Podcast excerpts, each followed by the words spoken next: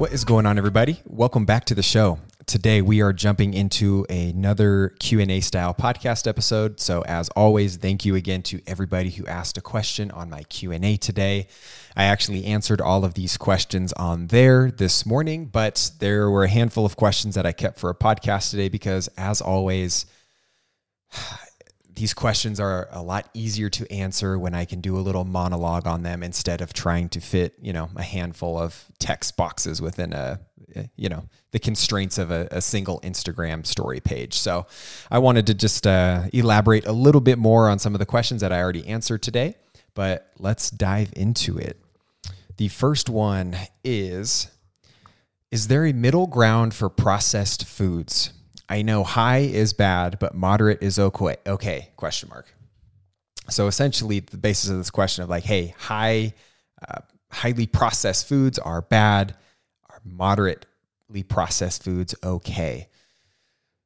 We always have to take a step back here. And, I will say this till I'm blue in the face, but just because something is quote unquote processed does not mean that it is bad or that it is unhealthy. There is, in my opinion, really no value in worrying about like the levels of processing of the different types of foods that you might see out there or in the grocery markets or wherever you're shopping. The spectrum of processing has very little to do sometimes with the food itself and this like good or bad food dichotomy that a lot of people find themselves in, because a lot of people automatically equate to like, hey, this food was packaged or processed or put together in a warehouse or, on a farm or in a packaging facility, automatically means that food is not as healthy for you because there's more points of contact before, that food reached you and your plate or your mouth, which just, it's just irrelevant, honestly. Like if we're being real here, and I want to give an example, right? Cause if we take what might be, quote unquote, a definition of a ultra processed food, that could be something like a protein powder. Okay. If we take that, for example, this ultra processed, you have this powder that all the proteins are derived from a dairy product and it's, packaged into this powder form and it's sent off to the distributors or to the people, and people use a scoop of this protein powder to drink or to add to a smoothie or to add to their overnight oats or whatever it might be. But protein powder, if we look in the context of like, what is its nutrition value? It's actually a pretty nutrient dense food that again is, very ultra processed, that can fit within the constraints of a balanced and healthy diet. And oftentimes is an item that is going to be a health promoting food for a lot of people, in which it can help, people get their protein intake for the day, maybe get some, more high quality protein sources. There's a lot of utility that protein powder can have, but just because it's ultra processed does not mean that it is bad, right?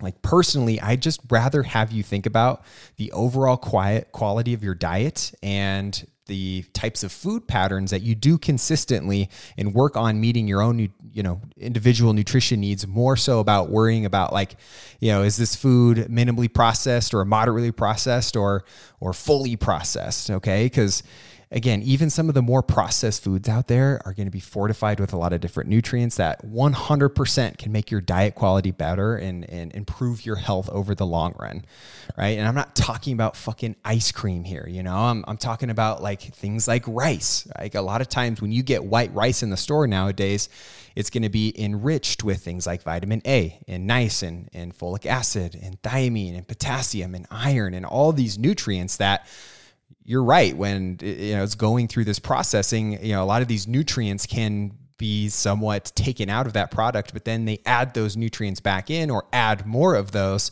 which can make it more beneficial, more nutrient dense for the people and the populations that are eating whatever that particular food is. Rice is just one that comes to mind because it's like a universal food, and there's so many people that eat rice, and there's these different, just like government agencies and even these different countries having these different food logs that are you know, in place to better serve their population's nutrition needs, because they might not be getting it elsewhere. So what's something that a lot of people eat in common? Oh, it's a shit ton of white rice. So let's add all these nutrients, knowing that, hey, damn well that we're going to be able to get our, you know, people a little more nutrients that they, you know, need, and they can get from this rice when maybe they're not getting elsewhere from their diet alone. If we think about other types of processed foods that come to mind, things like other dairy products like yogurt or cheese, right? Even milk, like, is considered a processed food item. A lot of times those things are high in, you know, the B vitamins, high in protein. They might have some probiotics in them. Things like calcium. There's a lot of nutrients that can come from some of these other highly processed foods, right? Frozen veggies are technically considered a processed food, right? Frozen veggies and even frozen, you know, fruits and some of these other canned items too that you might see on the shelf. Even things like breakfast cereals can have, again, I'm not talking about like Fruity Pebbles all the time here, but there's different breakfast items. Even like the Fruity Pebbles and Cocoa Puffs have different nutrients added in there, because they know, hey, maybe kids are eating these, so let's get them some baseline minimum level of, you know, nutrition value in this instead of just, you know, 20 grams of added sugar and whatever that product is, okay?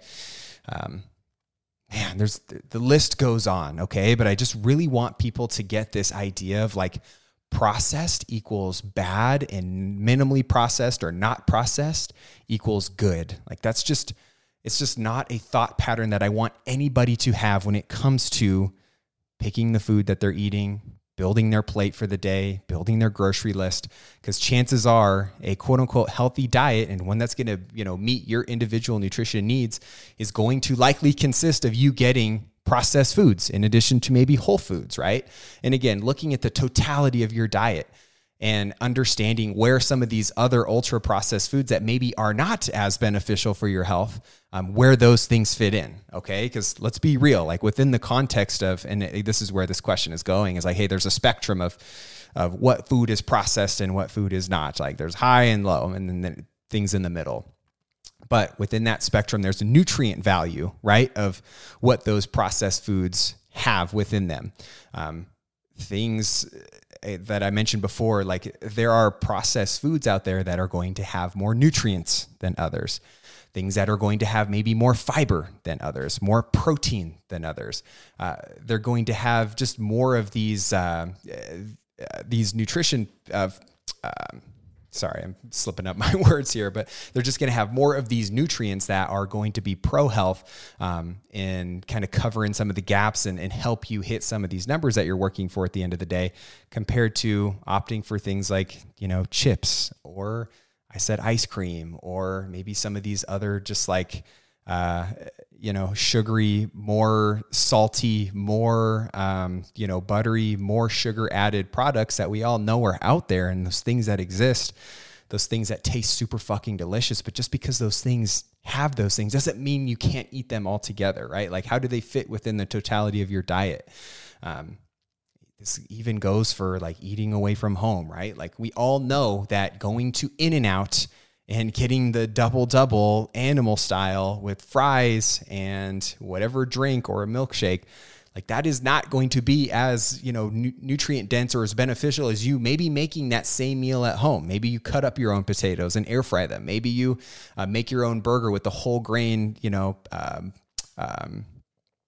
bun that has more fiber in them, right? Like another version of processed foods, but maybe it's not cooked in the same amount of oil. It's not cooked in the same amount of salt, has different seasonings in it, doesn't have as much added sugar in it, right? Like those two meals, if you compare them, what you make at home versus what you get at In-N-Out, one is, they're both processed, but one is going to be maybe more nutrient dense and maybe more conducive to you hitting your goals at the end of the day, at the end of the week. So again, it's how those things fit into it, and not to say that you can't ever eat In-N-Out and, you know, whatever it is, Shake Shack, fucking Chick-fil-A, anything else that you can name, right? There's all these different types of restaurants and things that are fast food. They're ultra processed. A lot of those things have ingredients that make them taste really fucking good, which makes it really easy to overconsume those calories over time. And it's the addition of those calories, it's addition, you know, of that extra energy over time that could maybe put you in a slight surplus, that could maybe pack on a few pounds of fat every single year for 10 years, you know? And it's just, the how habitual you are with these dietary patterns can be the driving force of whether you're gaining weight, whether you're losing weight, whether you're maintaining your weight. If you're eating enough to support your performance goals, your aesthetic goals, your muscle building goals, again, processed foods are going to fit into your diet in a variety of different ways. And I can't have people sitting down and thinking, looking at their plate and thinking what food is processed and what food isn't. Because chances are all of the foods that you're going to be eating at any given time throughout the day have been through some version of processing. Okay. It's not something that we can escape, but I just want people to change their outlook in a way that, man, is so like black or white with your nutrition all the time, because that's the shit that's contributing to, this over compulsion with like trying to be perfect with your diet, trying to be overly healthy, maybe contributing to some of these like overly neurotic, like health practices that could lead to things like binge eating disorder or orthorexia and stuff that we've talked about on a podcast episodes before. So I digress here. I don't even know if that answers this question, right? But I wanted to put my 2 cents out there and to get people away from thinking that processed means bad and non-processed or minimally processed equals good in all context, right? Like eating more whole foods we know is great. Eating less, ultra-processed foods consistently, having more, whole foods, more lean protein sources, more fruits, more vegetables, complex carbohydrates, all of these things are going to be good for our health, but those can present in very different ways, sometimes being more processed versus you going to just the produce section of the store and buying everything, as is, but there's room for all of them. And I need people to think differently when it comes to, the conversation that they're having in their mind about what it means to be processed and what it means to be not processed, okay? So do not be afraid of eating processed foods, right? There's context that need to be added to whatever it is that you're eating, but just appreciate that, like, hey, there's going to be the, sugary, oily, higher calorie, really delicious, really tasty, ultra processed foods that, yes, we are not going to want to eat all the time and overindulge in and include as like a big staple within our diet, right? But that can fit in with that or within the context of a balanced diet, meeting some of these bare, nutrition needs, getting enough fiber in per day, hitting your protein targets, managing your calories. 80% of the time doing that, 20% of the time maybe fitting some of these other foods in, these takeout foods, all that good stuff. I'm going to be done answering this question because that went on way longer than I wanted it to, but hope I got my point across there.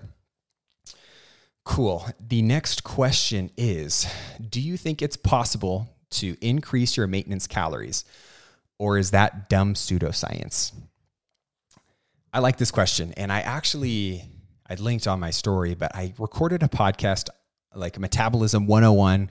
It was like one of the first 10 episodes that I ever did on my podcast. And I was pretty proud of that because I actually put a lot of energy and thought into that. So I would love, if you have not listened to that, direct, your attention to that podcast episode. I think it's like number 6 or 7 or something.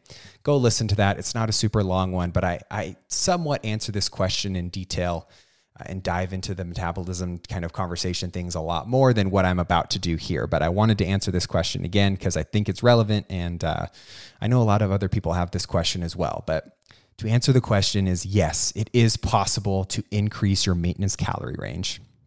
Now, I say yes with an asterisk because there's only a couple caveats in which this is actually possible. One is you actually gain weight from where you are sitting today, which is not what most people want. It's not what most people are after. It's not what a lot of people want to hear. But if we look at just the breakdown of what your daily energy expenditure, what your metabolism consists of per day, like 70% of that is going to be your resting energy expenditure, like your basal metabolic rate or what it takes to keep, the organs and the lights on. If you were to just lay in bed all day, like how much energy your body burns day to day, given your body composition, how big you are being a big driving force of that. That's going to be the biggest component of your metabolism. Excuse me. Now, the other, 30% of it can be broken down into 3 other components.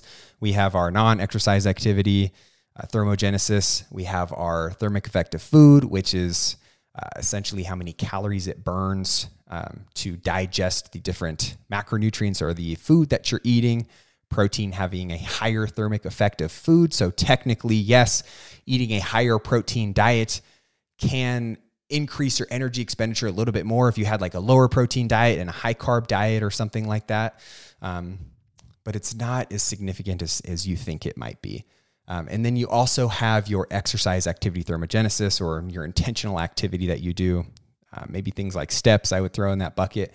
Also like lifting or running or doing whatever type of exercise that you're doing. But that makes up a small component of it. It's like 5 to 10% of your daily energy expenditure comes from the activity that you're intentionally doing. 70% of that coming from your basic metabolic rate. Something like 10, 15% of that coming from your non-exercise activity, which is kind of like your body's subconscious response to upregulate or downregulate, you know, how many calories or how much energy you're burning in relation to how much food you are eating consistently over time. So that was a long way of saying, like, you could push that energy expenditure, part of the equation up by literally gaining more weight. Could be in the form of muscle, could be in the form of fat, likely a combination of both. But that's not usually what people want or are in the market of doing. But I always have to throw it out there that if you gain 5, 10 pounds, you are going to burn more calories at rest than where you're at right now. Now, let's say if your goal is to increase your maintenance calorie range at the weight that you're currently at right now. The only other way that you could do that, and again, there's like a, there's kind of a capacity to how much that, you know, you could get by doing this, but it's just you intentionally moving your body more, being more active throughout the course of the day, throughout the course of the week, and being consistent with that. Okay. But aside from those two things, like, yeah, your body is, it can only upregulate or downregulate so much, and that's really largely just driven by your genetics, okay? And I think that if you're somebody who's tracking calories and you're asking this question, like exploring, like, hey, maybe I'm at this current calorie range. If I increase by 100 or 200 calories, can I maintain the same weight, you know, that I'm currently at right now by eating a little bit more? Because your maintenance calories have a range, right? And it's transient, it somewhat changes day to day in response to your activity, what type of activities you're doing. And it's not something that's just set in stone every single day. And if you go above it, you're going to gain weight. If you go below it, you're going to lose weight. Your body is adaptable up and down to a certain extent before it starts to gain weight, before it starts to lose weight, if you're overeating or undereating consistently for a period of time. And I think this is just again, going back to the person, like if you are tracking calories, like I think it's worth exploring how much your metabolism can upregulate. And it's going to come from a little trial and error, being patient, maybe dedicating a month or two of tracking food, increasing calories, being diligent with what you're eating, and seeing what the scale does in response to that. Because you might find that you know, magically, if you increase your calorie intake by a couple hundred, maybe even 300. There's no number set in stone from person to person here, but you go 100 to 200 calories above what you're doing right now, you might find that, hey, I increased my maintenance calorie range by eating a little bit more, when in reality, your body was always going to be able to adapt to that. But anything above that might lead to weight gain over time. Okay. But we just have to remember, this is more of an exploration period. And seeing how much your body can upregulate before it gains weight. And unfortunately, you're just not able to actually change how much it can adapt, right? Like that's where the genetic factor comes in. You know, you have the ability to control, you know, how much you eat, how little you eat, and observing what happens because of that. But it's more of an exploration of what you're able to do than it is you physically changing what your body is able to respond to or upregulate to, if that makes sense. Now, again, going back to the number 2 point I made, you increasing your daily activity, your weekly movement, again, has the ability to upregulate or to, you know, increase your energy expenditure throughout the course of the week. So let's say you're somebody who's sitting at 8,000 steps on average a day. If you increase that to 10, 11, or 12 on average throughout the course of the week, there's a good chance that, yes, you will be able to eat more calories over time to match the energy output that you are now, doing with your exercise and with your steps and your daily movement. Now, I always have to say that your body is incredibly good at adapting. And at some level, like, again, I don't know this to be exact from person to person. Like, that's just not something we know. But there's somewhat of a diminishing return over time. Like, you going from 11 to 15,000 steps, like there's a chance that you just might not actually increase your calories, linearly by increasing your steps as you might expect that to happen, because your body can be really good at, hey, maybe you're burning more energy during your walks, during your runs, but then you're conserving energy more or burning less calories as you're more sedentary, sitting at your desk or driving to work or sitting in traffic or doing whatever else that you're doing for the day, right?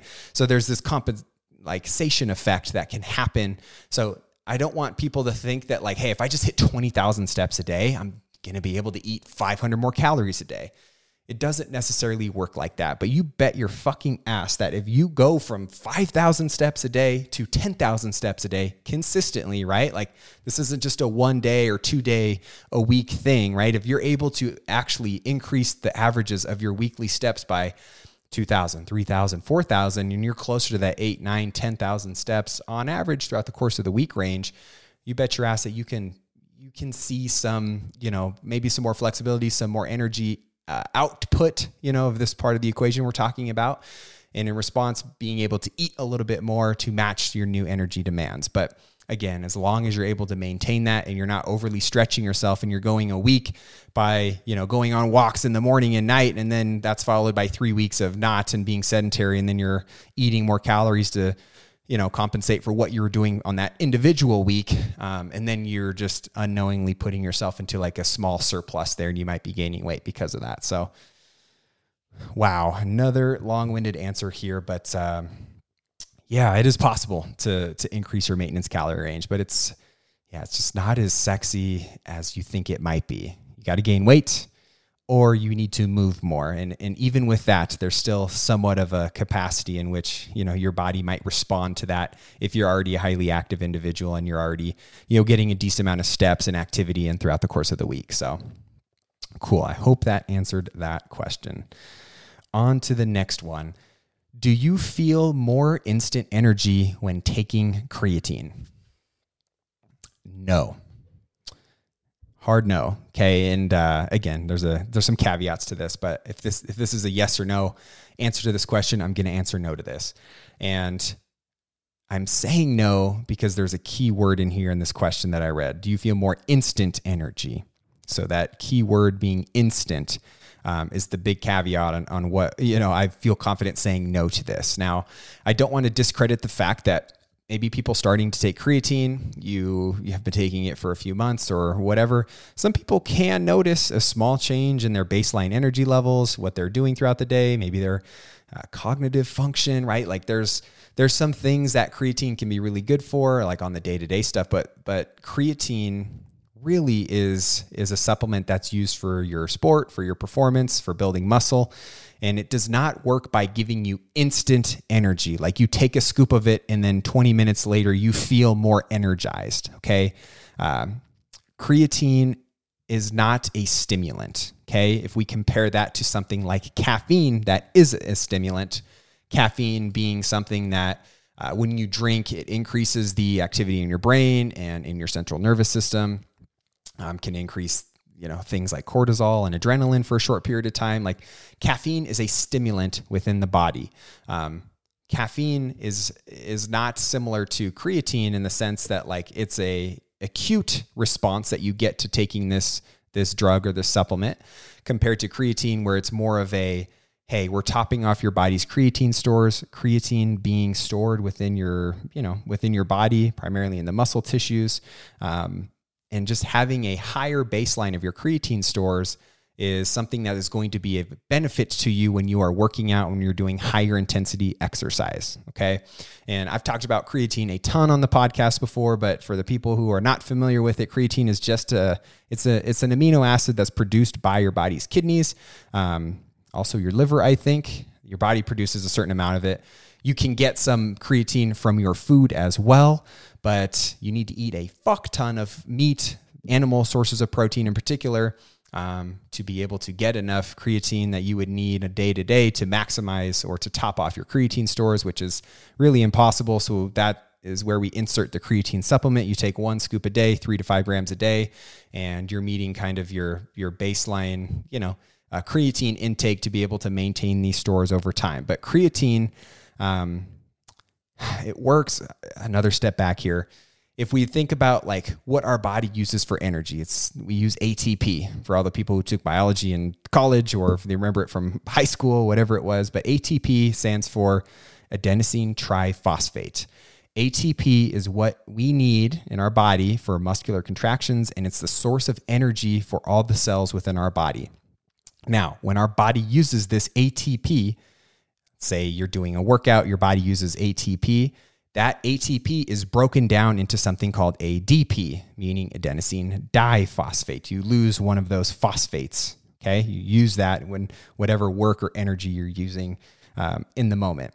Creatine works by helping you regenerate that ADP, so that useless energy that we have, ADP. It donates a phosphate group back to ADP to make it into ATP again, so that your body can use that for muscular contractions and energy and yada, yada, yada, everything else that you use ATP for. Okay, so taking creatine and using it as a supplement just increases your body's total creatine stores, and that's where you can see your performance and your output, your strength. A lot of these things improve because your body is more efficient at regenerating this ATP within your workouts. So creatine is awesome, okay, but it's not something that you feel instantly or something that gives you a sudden burst of energy. Okay, so I just want people to appreciate that. That's not what creatine is here to do. That's what caffeine is here to do, if that's something that you rely on or that you drink. But yeah, creatine is not a stimulant. And just because it's not a stimulant does not mean that you shouldn't take it or there's no benefit. Creatine is such an amazing supplement, and I can confidently say that I would recommend almost everybody taking creatine. So it is something that's safe. It's not going to kill your kidneys.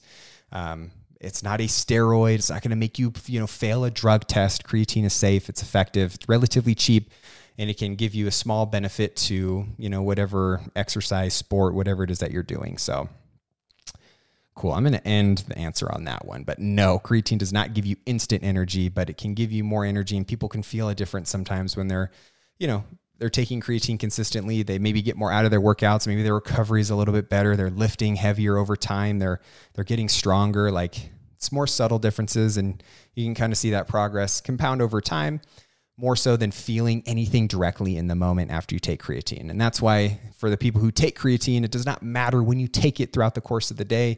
You don't need to include it with your, caffeine as a pre-workout by any means. You don't need to time it around your workouts or around sleep or waking up. Just take it once a day, do it consistently, and you will reap the benefits from it. Okay, don't think too hard about it. Nice. All right. Next question we have is your opinion on best type of cardio 2 times a week in addition to lifting weights 4 times a week. So you already know maybe my answer to this, but the best type of cardio is going to be different from person to person. The best cardio, the definition of that is going to depend on a lot of different things. It's going to depend on what you like doing personally, what you have time for, what you can be consistent with, or what you have access to. And more importantly, because it sounds like cardio in this context is just being added on to your lifting routine, cardio not being your primary goal here. That's just kind of what I'm getting from the question. But that is an important caveat, because if lifting is the most important thing to you and you're doing extra cardio for heart health and just getting a little bit more active, maybe getting more steps in, that's a really good thing. But we have to be mindful that we're not doing too much cardio or doing a ton of it that is going to add a ton of fatigue, so that your, workouts suffer because of that, or you just feel a little bit more drained day to day, or you're recovering a little bit less between workouts. Because your body is trying to also recover from these cardio adaptations in addition to, the training stimulus and whatever workouts that you're doing. So we have to keep that in mind, that it's going to come down to like, how much can you manage? How much, you know, is it affecting you, if at all? Can you recover from it? And then adding in like, what do you like to do? What do you have time for? Can you be consistent with certain things? A lot of other caveats that might come from more personal preference, aside from like physiological demands. Okay. So, I also have to add into like, you know, this idea of like concurrent training or hybrid training, whatever you want to call it, of like, hey, you're doing more cardio work and you're doing lifting. It's a really cool thing. There's actually a lot of people on Instagram that do an incredible job talking about this and who coach people on this. Dr. Alyssa Olenek being, I think, the gold standard in our industry for that. So check her out if you don't already. I don't know her personally, but she's just a stud when it comes to her content and showing people how to lift and train really hard, and then also be cardio freaks as well, because you can do both, but it takes time and it takes some strategy to be able to do both. But this this question or this answer is a little bit different, or it changes depending on, again, what your goals are. If your goal is just body composition and you want to change the way you look and you want to get stronger and you're just adding cardio in for more heart health and being active, again, yeah, everything that we talked about, you know, doing whatever it is that you feel comfortable with, that you enjoy doing, can be a great addition to that. But let's say you're also somebody who's like getting into running, or you want to compete or run in a 5K or a 10K or run a half marathon. Like, that changes this discussion a little bit more, because, the type of cardio that you do, maybe you're, you know, spending time doing a little bit more zone 2 training. Maybe you're doing different types of cardio in addition to running, but there's a good chance you also likely have to add in some type of running over time too, if that's the thing that you're trying to get better at. Could be intervals, could be, you know, just, man, I'm blanking on the word, but, you know, your form when you're running, like doing more higher mile weeks, doing less mile weeks, doing maybe more stationary work, or working on your cardio that way. Like, there's a lot of different ways that you could skin the cat with that. But again, if your goal is running, like, chances are you probably benefit from running and doing that a little bit more consistently. If that's all you have time for is 2 to 3 times a week to do some cardio. So I don't know. I defer it to the person. We kind of, if you were a client of mine, we'd look at what options you have, what you enjoy doing, what you haven't tried doing, what you'd be open to exploring, and then kind of make our decision from there. But in these certain cases, if you're just doing cardio just to be healthy and you want to add just more activity onto your workouts, maybe you're in a deficit and you're trying to, you know, be in a deficit or push that deficit further, and cardio is helping you do that. I almost encourage people to do things that, you know, are cardio modalities that are different from what they do day to day. Meaning, like, hey, we walk and we run, or, you know, you're walking forward. Like, maybe don't go on the treadmill, and instead do things that your body does not do normally. Maybe things like a row, maybe things like the stationary bike, or maybe we do an assault bike if you have one of those fan bikes, right? Maybe it's doing the Stairmaster. Like, there's a lot of different kind of cardio modalities that you could do. I would even say swimming could be an option if you have a pool. There's a lot of different types of cardio that are different from your normal day-to-day, you know, actions and how your body moves that could be complementary, just to switch things up, right? Learning how to do things differently, putting your body through different ranges of motion, I think could all be a really cool benefit to doing that. And yeah, I would almost advise people to get away from just the treadmill or the elliptical and just opt for something different, right? Like getting on the rower, and you know, maybe one of your goals is building your back, and you get on the rower and, hey, we're working cardio, but we're also doing a pulling motion and a rowing motion that might be complementary to, you know, doing your pull-ups or your chest-assisted rows or whatever it is. It might be complementary to, as long as we're not doing a shit ton of it that it's taking away from you getting into the gym next time, right? So just keeping in mind that some of these other cardio modalities might be fun to explore. Hey, if you have a skier or something like at the gym, there's just so many different things that you could do. So I encourage you to pick what you'd like. But again, going back to the question, there is no best type of cardio, or the best type of cardio is, it's just going to be the one that you like doing, the one that you can make time for, and, you know, the one that doesn't take away from what your ultimate goal is, which it sounds like in this question is, hey, I'm lifting consistently. I I'm really focused on that, but I also just want to make sure my heart is healthy. You can't fuck this up. Like, pick whatever you want and then just roll with it and maybe switch it up every so often. Cool. All right. Last one here, I think. Yep. Last one. Wow. These have been long-winded Q&As, but that's what we do this for. Just so I can kind of ramble on it a little bit more than what I'm able to answer on Instagram. But the last question here I liked and just want to speak on it because I know a lot of people can fall into this boat. But it's this idea of losing your motivation to exercise. And the question itself is, lost motivation to exercise a while back, still love it deep down. Tips to start over. Now, there's a handful of things that come to mind, but I just want you to know, or anybody to know, that like, you're not always going to be motivated to always want to work out and train and do the exercise that you've once loved doing or fell in love with. Like, it's normal to like fall in and out of love with that, or your life comes up, or maybe your schedule doesn't, you know, isn't conducive to you going to the same amount of like, you know, Orange Theory classes per week, and you kind of fall off the map. And before you know it, you're not doing anything at all because you're not able to get to the same amount of classes, or it's not feasible anymore.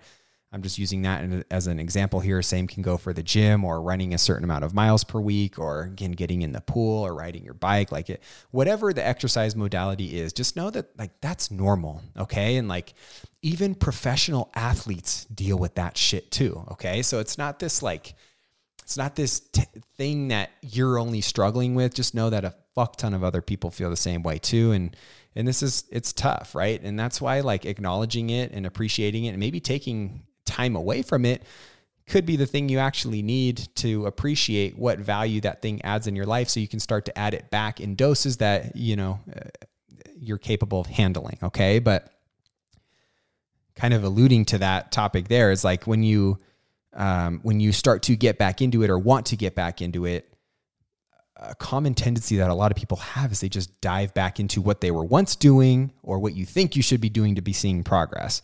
And they just go balls to the wall and go out to the max, right? And let's say somebody's not doing anything at all. An example of this is just like jumping back and doing the 5 days a week in the gym again, or 6 days a week in the gym, or doing the boot camp class, or getting on the bike every day and forcing it, right? Like, you don't have to dive back into that 6 day a week thing. And I would encourage you not to do that. And instead, it's not sexy, but just starting smaller, 1 to 2 times a week. And then just being able to like get into rhythm of doing that for a few weeks at a time. And then you can up it from there if your life is, you know, allowing you to do that, and if you're ready to do that. So big caveat here. I just do not want you to jump into it full throttle and expect, you know, you doing it 6 times a week is just going to make you fall in love with it again. Chances are it's going to repel you from it again in the future, and just make you burn out on it quicker instead of easing into it. Okay. The other thing that I would kind of mention here is like, maybe explore different types of exercise modalities, ones that maybe you haven't done in the past, or maybe you've done in the past but have gone away from, and that you really enjoy doing, and things that you would look forward to getting back into again. Okay. That is going to help you kind of help this stick in the beginning, and it's just going to make it easier to keep showing up if you're not hating what you're doing. Okay. Maybe it is a lifting class. Maybe it's, again, a boot camp class. Maybe you're running with your friends. Like, you're not going to be able to stick with something you do not enjoy. So just dive back into something that you actually like, or try something that maybe you think you might like, and go from there and start adding or subtracting based on, you know, whatever it is that you feel is best for you and your goals. Okay. One of the last things I have to say about that, I'm trying to recall in my mind what I wanted to say. I would say, again, this, I'm biased here, but like hiring a coach could be a kind of a deal breaker on this too, or a game changer, not a deal breaker. And no, it's not possible for everybody. Okay. But if it's something that you've been going back and forth on, maybe it's hiring in-person personal trainer, maybe it's hiring a coach, maybe somebody like myself. I just can't tell you how valuable that can be to people. And there's so many, you know, even clients that I have right now and people that have worked with me who simply like working with the coach because they need that accountability source. And there's something to be said about doing some type of like custom workout program that's tailored to you and your interests, your goals, what access you have to the certain equipment that, you know, is available to you. Sometimes jumping in and having somebody meet you where you're at can be that thing that makes you fall in love or make it easier to keep showing up and, you know, keep making that a priority in your life. And again, I know not everybody can do that. There's a bunch of low ticket, like coaching stuff and training stuff out there, but it might take buying into something instead of you just trying to figure everything out on your own. Okay. So don't be afraid to ask for help, I guess is what I'm trying to say here. Yeah. And going back to the first thought that I mentioned too, I think that what I wanted to hit on was this just concept of like motivation and versus discipline, like just doing what you know you need to do, right? Like, I think that's a relevant discussion to have here. And man, my friend Eric and I think it was Eric and I's episode. I don't remember if it was our last episode or if it was 2 episodes, but we talked about this idea of discipline and, you know, getting into the gym. I'd highly recommend going back and listening to that because we talked about this for like 10, 15 minutes. But man, just appreciate the fact that you're not always going to be motivated to do some of these things too. You know, I'll be the first to tell you that I'm not motivated to like floss my teeth and to brush my teeth every night, or to fucking take out the trash, you know, every Monday or whatever it is. Like there's things that like, hey, I'm not motivated to do, but I do it anyway because those things serve me in some type of capacity. And that is what can help you show up and do those things.